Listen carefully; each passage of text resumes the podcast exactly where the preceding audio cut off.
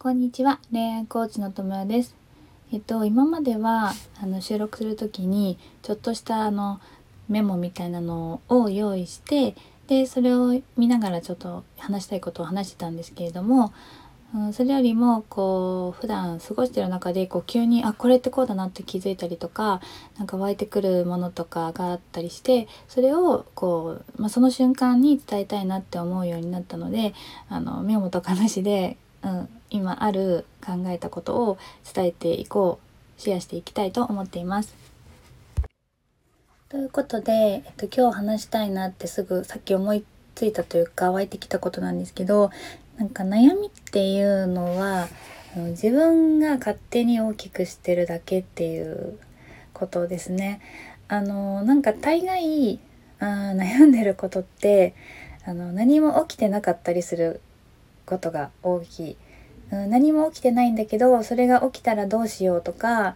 うんって思ってそれを考えすぎて悩むとか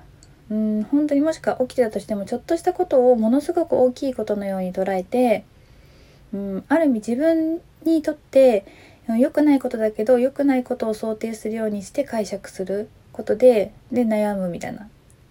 実際全然起きてないし起きる可能性も低かったりするんだけれども、うん、でまだ見ぬことまだ起きてないことに対してすごい悩んだりするんですよね。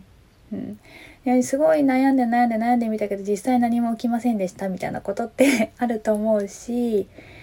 うんえ起きてから考えてもいいんじゃないみたいなこともあると思うですよね。うん、なんかこれって、まあ、恋愛だけじゃなくて日常においても本当にそうで悩みがちな人とかっていうのは起きてないことを考えすぎる。うん、であのー、もうなんで考えるかっていうと、まあ、起きてないこと考えて、まあ、予防ね予防線というかしたりとかリスクかリスク回避できるようにした方が、まあ、いいとか何か起きた時に傷つかないようにとか自分を守るために、うん、悩んでおいたりするんだけれどもでも正直あの先のことは本当にわからない、うん、